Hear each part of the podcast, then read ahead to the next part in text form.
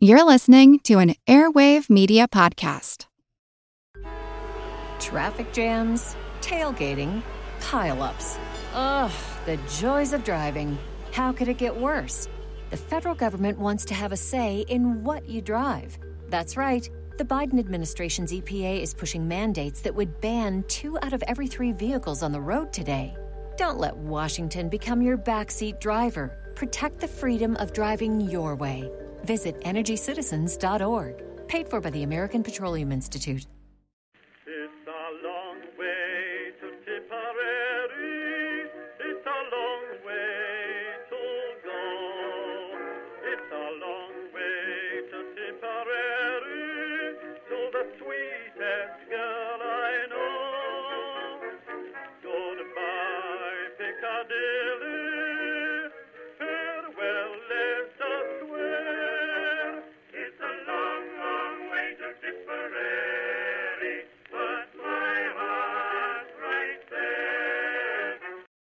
Everyone, and welcome to History of the Great War, episode 157. This episode begins a two month series of episodes on the German spring offensives of 1918. Between March and July 1918, the German army would launch five major operations on the Western Front.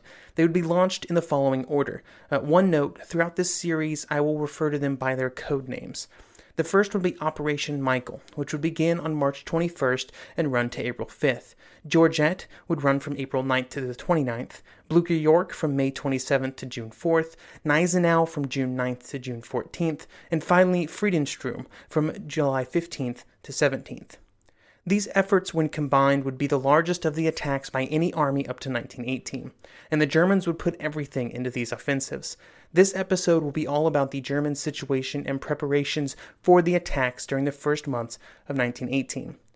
Next episode, we will go on to focus on the Allied situation and preparations before Operation Michael will be launched officially during episode 3. On the Western Front, these operations represent the climax of the war, and the actions that would start in late March would continue with only brief periods of respite until the armistice in November. Every battle, every campaign, every technological advancement, every change in tactics, increase in manufacturing capacity, all of the entrances of more countries into the war, the vast expansions of all the armies of Europe, they all led to one moment March 21st, 1918, and it would truly be the beginning of the end. The Germans would enter 1918 in an amazing position. As the year began, the German military could look forward to a huge superiority of men and material on the Western Front for the first several months of the year at least, a situation made possible by the Russian exit from the war. Sure, Germany's major ally Austria Hungary wasn't doing too well, and the Ottomans had been driven out of Jerusalem, but those were of little concern if the German army could win a great victory in Western Europe. The story of the German offensives is a story of failure. No other way to put it, really. But to those present in early 1918, that did not seem like the only outcome, or even necessarily the most likely one. The German army was bringing with it into 1918 a string of victories from all over Europe the Russian offensives of the previous three years, the breaking of the Brusilov offensives in 1916, the conquest of Serbia, Caporetto. All of these and more had been accomplished while the German army on the Western Front had stood on the defensive. Sure, there had been that one mistake at Verdun, but that was two years in the past, and a lot had changed since February 1916. While the Germans seemed strong at the front, there were problems on the home front that would eventually have to be dealt with. The 1917 potato harvest had been disappointing, and it appeared that there would not be enough food to make it through until the 1918 harvest. There was some hope that the conquest of vast swaths of territory in Eastern Europe would ease this problem, and to that end, more than half a million German and Austro Hungarian troops were moved into Ukraine in late 1917 and early 1918. The hope was that this fertile region could become the breadbasket of the war effort. However, the exports from the area were always disappointing. The troops sent there consumed a good amount of the available food, and the exports never amounted to more than 10% of what German leadership had hoped for. This small amount did little to help the crippling food shortages that were caused by the British blockade and production problems in Germany and Austria Hungary. Raw material shortages would also begin to affect military production, with production of even simple items like infantry rifles plummeting in the last 18 months of the war. All of this created a situation where the support for the war was waning on the home front. But all of these were of little concern if the German army could win a great victory in Western Europe. While there would be more German soldiers on the Western Front than ever before, or at least since 1914, it did not mean that the German army did not have some problems of its own. They had to send men to parts of Russia to maintain order and to garrison the new territory under their control. Frontline troops were short of food, rubber tires could not be replaced on vehicles, even clothing was in short supply, and the shortage of horses was almost crippling.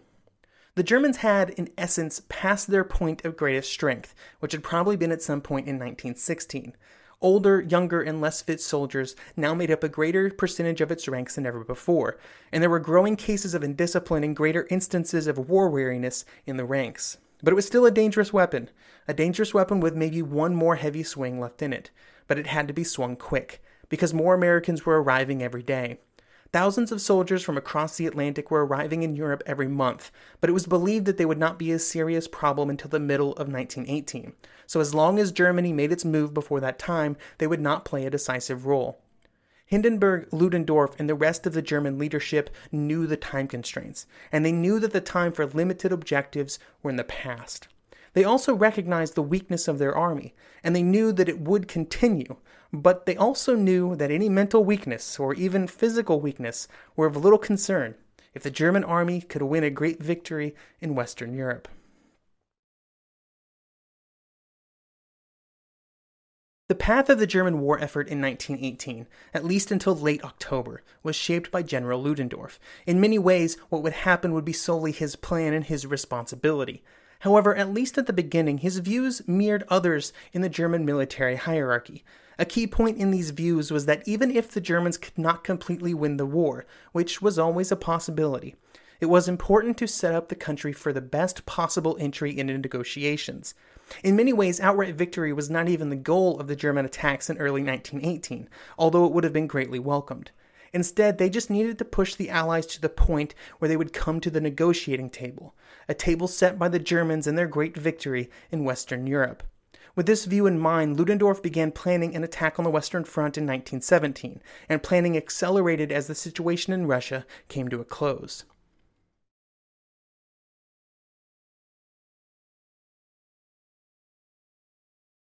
It is impossible to discuss the actions of 1918 without first doing just a bit of a review about what happened in Russia.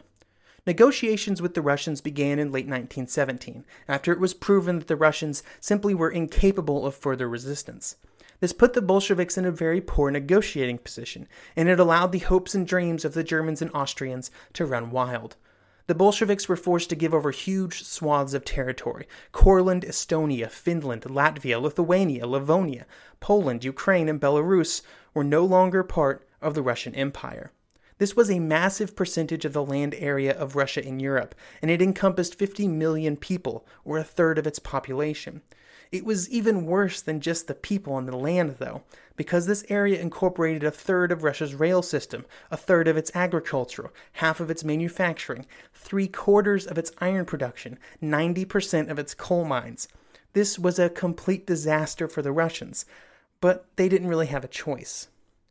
While on paper this was a horrible blow to Russia, and in the long run it would be, in reality, most of these areas were not under Bolshevik control anyway, with many under the control of the Tsarist armies or local groups in early 1918. This put the Germans in control of many of these problems, and in the short term it would sap some of their German strength from being moved west. This was not even the largest problem for the Germans, though. They had just completely wrecked Russia in a peace settlement, and they had just proven that when it came time to negotiate, they would show no restraint. This was important because one of the goals, one of the primary goals of the spring offensives was to push the Allies to negotiate. But the Germans had just proven that those negotiations would go very poorly for the Allies. The peace with Russia, while critical to the continuation of the German war effort, was also a disaster when it came time to try and actually end the war. With the signing of the Treaty of Brest-Litovsk, the movement of German troops from the east to the west began. 48 divisions in total would move from the eastern to the western fronts.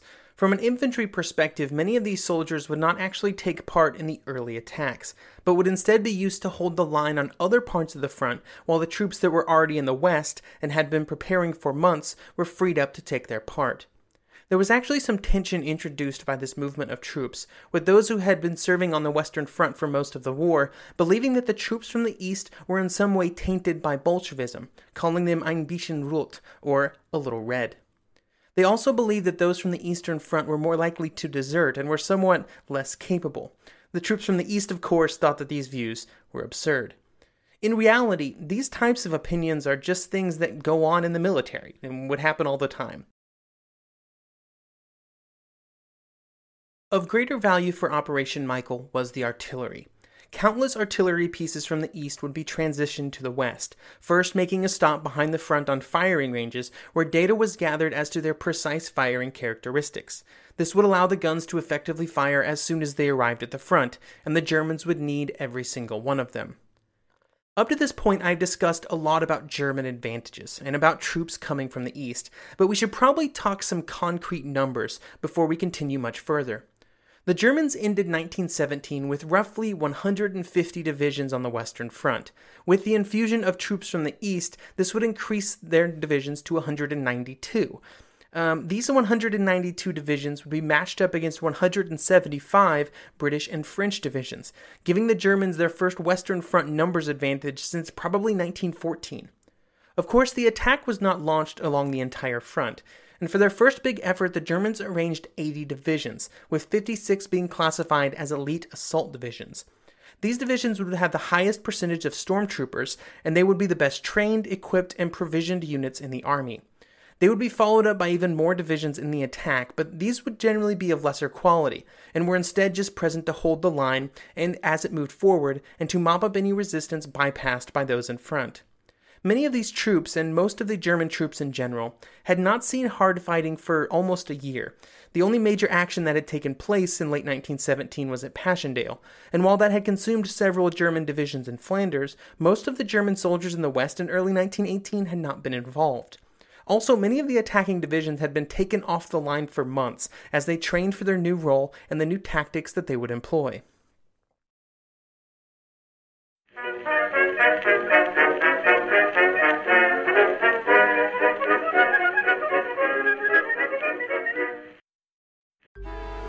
Traffic jams, tailgating, pileups. Ugh, the joys of driving. How could it get worse? The federal government wants to have a say in what you drive. That's right. The Biden administration's EPA is pushing mandates that would ban two out of every three vehicles on the road today. Don't let Washington become your backseat driver. Protect the freedom of driving your way. Visit EnergyCitizens.org. Paid for by the American Petroleum Institute.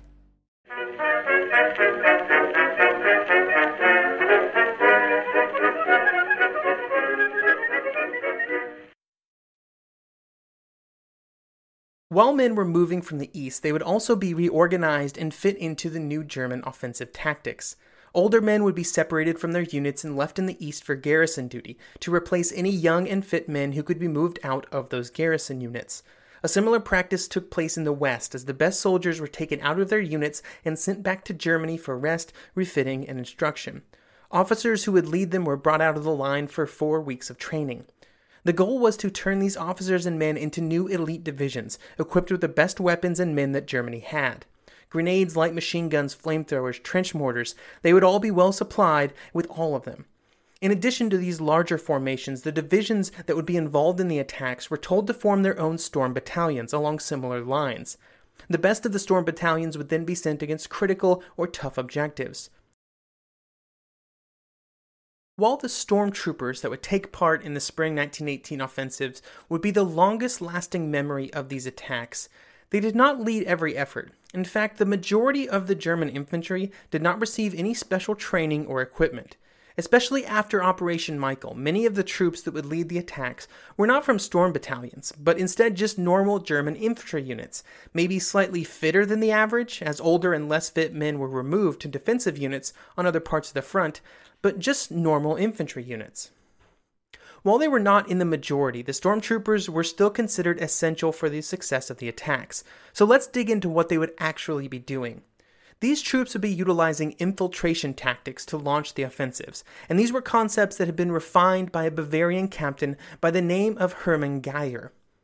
He would say that, quote, the tactical breakthrough is not an objective in itself. Its purpose is to give the opportunity to apply the strongest form of attack, envelopment. Infantry which looks to the right or to the left soon comes to a stop. The fastest, not the slowest, must set the pace. The infantry must be warned against too great dependency on the creeping barrage. Geyer's approach also put a huge emphasis on flexibility and fluidity. This clashed with the more traditional rigidness of plans, and instead gave divisions and units a set of boundaries to their left and to their right, and a direction for the attack, and then the divisions in the, and their units were simply given the freedom to pursue the attack in whatever way worked best for their specific area of the front. The general framework given to them was that the first wave of the attack would be the assault force. These units would move quickly and as fast as possible, and critically, they would bypass the strongest areas of enemy resistance. Instead of beating their head against strong points, they would push through the weak areas in the front and keep moving. Their goal was to push forward as far as possible to prevent the enemy from forming a coherent resistance or being able to consolidate in a new position. They would communicate with the artillery with rockets to keep the creeping barrage moving forward when required. Behind these assault troops would come the larger battle divisions. These units would bring with them heavier weapons, heavy machine guns, flamethrowers, field artillery, and engineering units. They would be responsible for surrounding and destroying any positions that the storm units had bypassed. They would also do any work necessary from an engineering perspective to make sure that the units that followed them, which were the reserve to keep the attack going, could continue to move forward. The entire structure and the overriding objective of all of this was to keep the attack moving forward. Nothing else mattered. Flanks, supply lines, cohesion, all of the traditional concerns, none of it mattered. All of them were to be ignored and forgotten in favor of maintaining momentum, maintaining forward progress, because the Germans knew that as soon as that forward momentum ended, the attack would bog down, and the Allies would be able to recover, just like they had every time the British or French had attacked since 1915. All of this was good in theory, but the Germans would have to overcome some problems when trying to implement these tactics on a scale that was required. First of all, the Germans did not have a great number of vehicles, and they had almost no tanks. The Germans were far behind the British and French in tank design, and did not really have the resources to catch up. Second, the Germans did not have any cavalry or a mechanized way of quickly moving troops forward, and this meant that they would be constrained by how far and fast their men could walk. This is one of the instances on the Western Front where a force of cavalry could have made a decisive difference, especially in the opening days of Operation Michael, but the Germans simply did not have the horses to make it happen.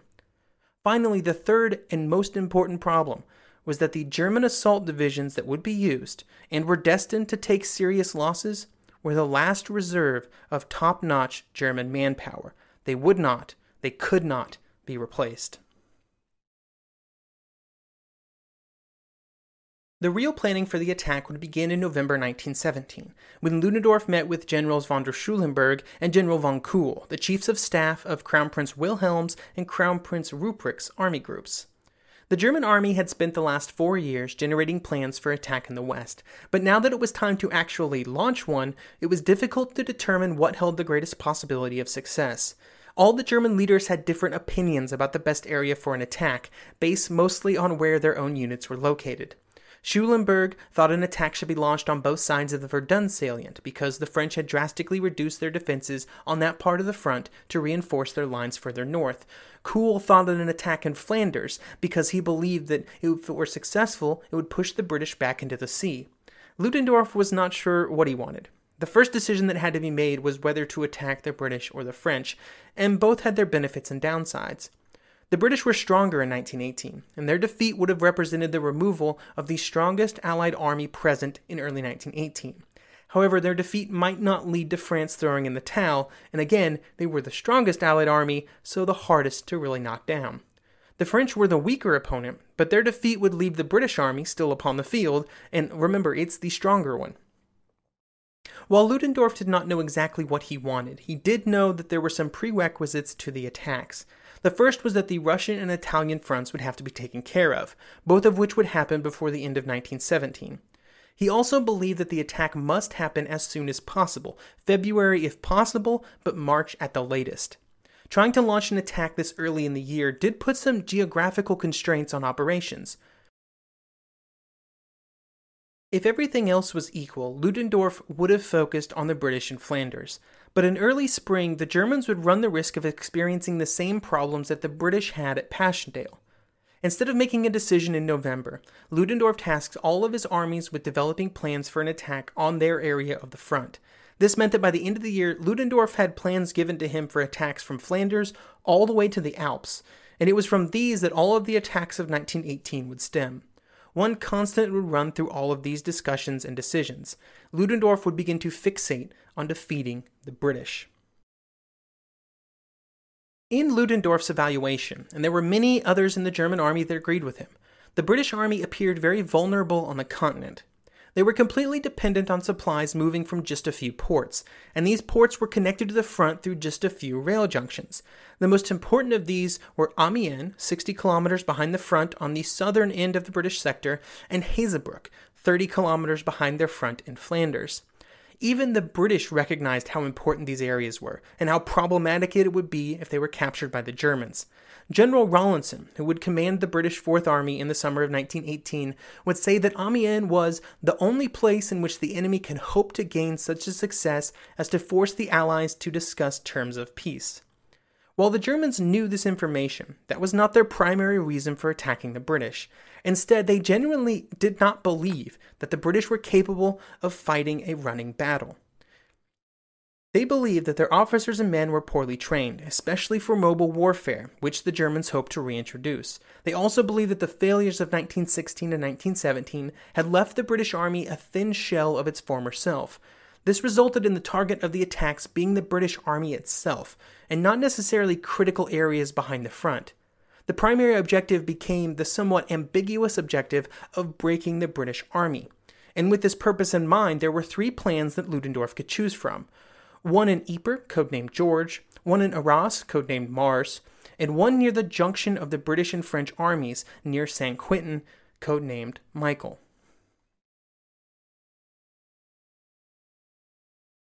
Before outlining his final plans, Ludendorff would write a letter to Hindenburg in early January to outline the purpose of the future attacks, saying, quote, The proposed new offensive should lead to the decisive success for which we hope.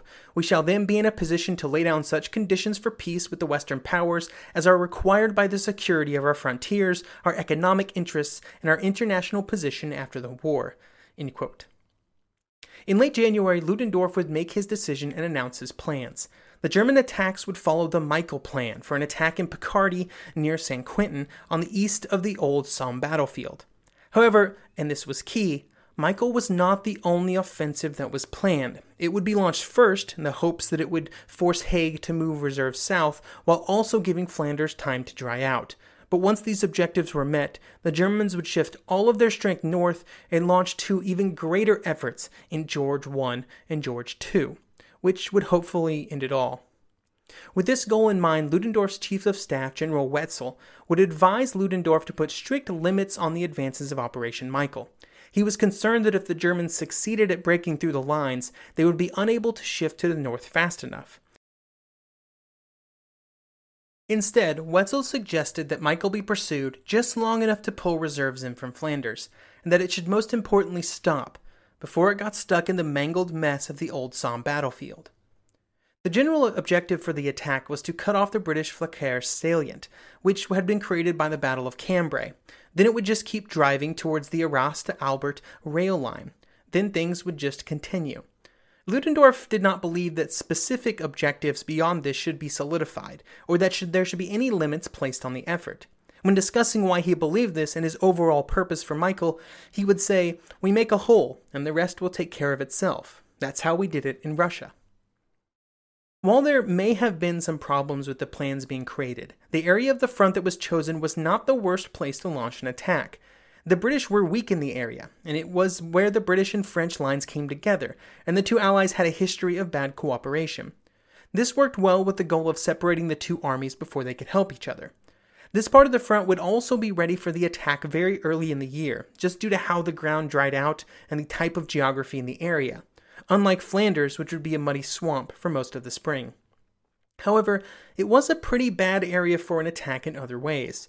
The British were weak in this area precisely because there was nothing behind the line and all the way to Amiens, which was actually worth defending. The only thing behind the front was the desolation left by the Germans when they retreated to the Hindenburg Line in early 1917, and beyond that was the wasteland of the old Somme battlefield.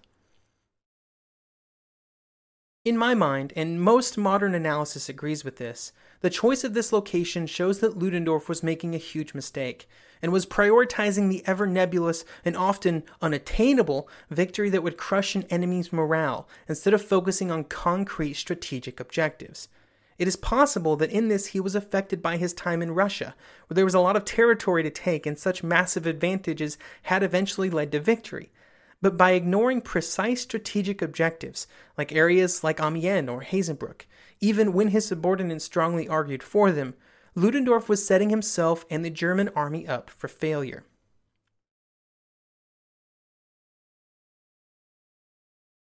So that is the general area and general plan for Operation Michael. It was a giant effort, but only a setup for the George attacks and then the Mars attacks in Arras if absolutely required.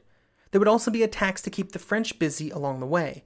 In total, the scale of these efforts would be like nothing seen before, and they would ideally hit the Allies fast and hard enough to keep them off balance. It was partially the size of the offensives, partially the desire to secure absolute support from the Kaiser, and also to boost morale that the attacks got their name. They would be called the Imperial Battle, or Die Kaiserschlacht.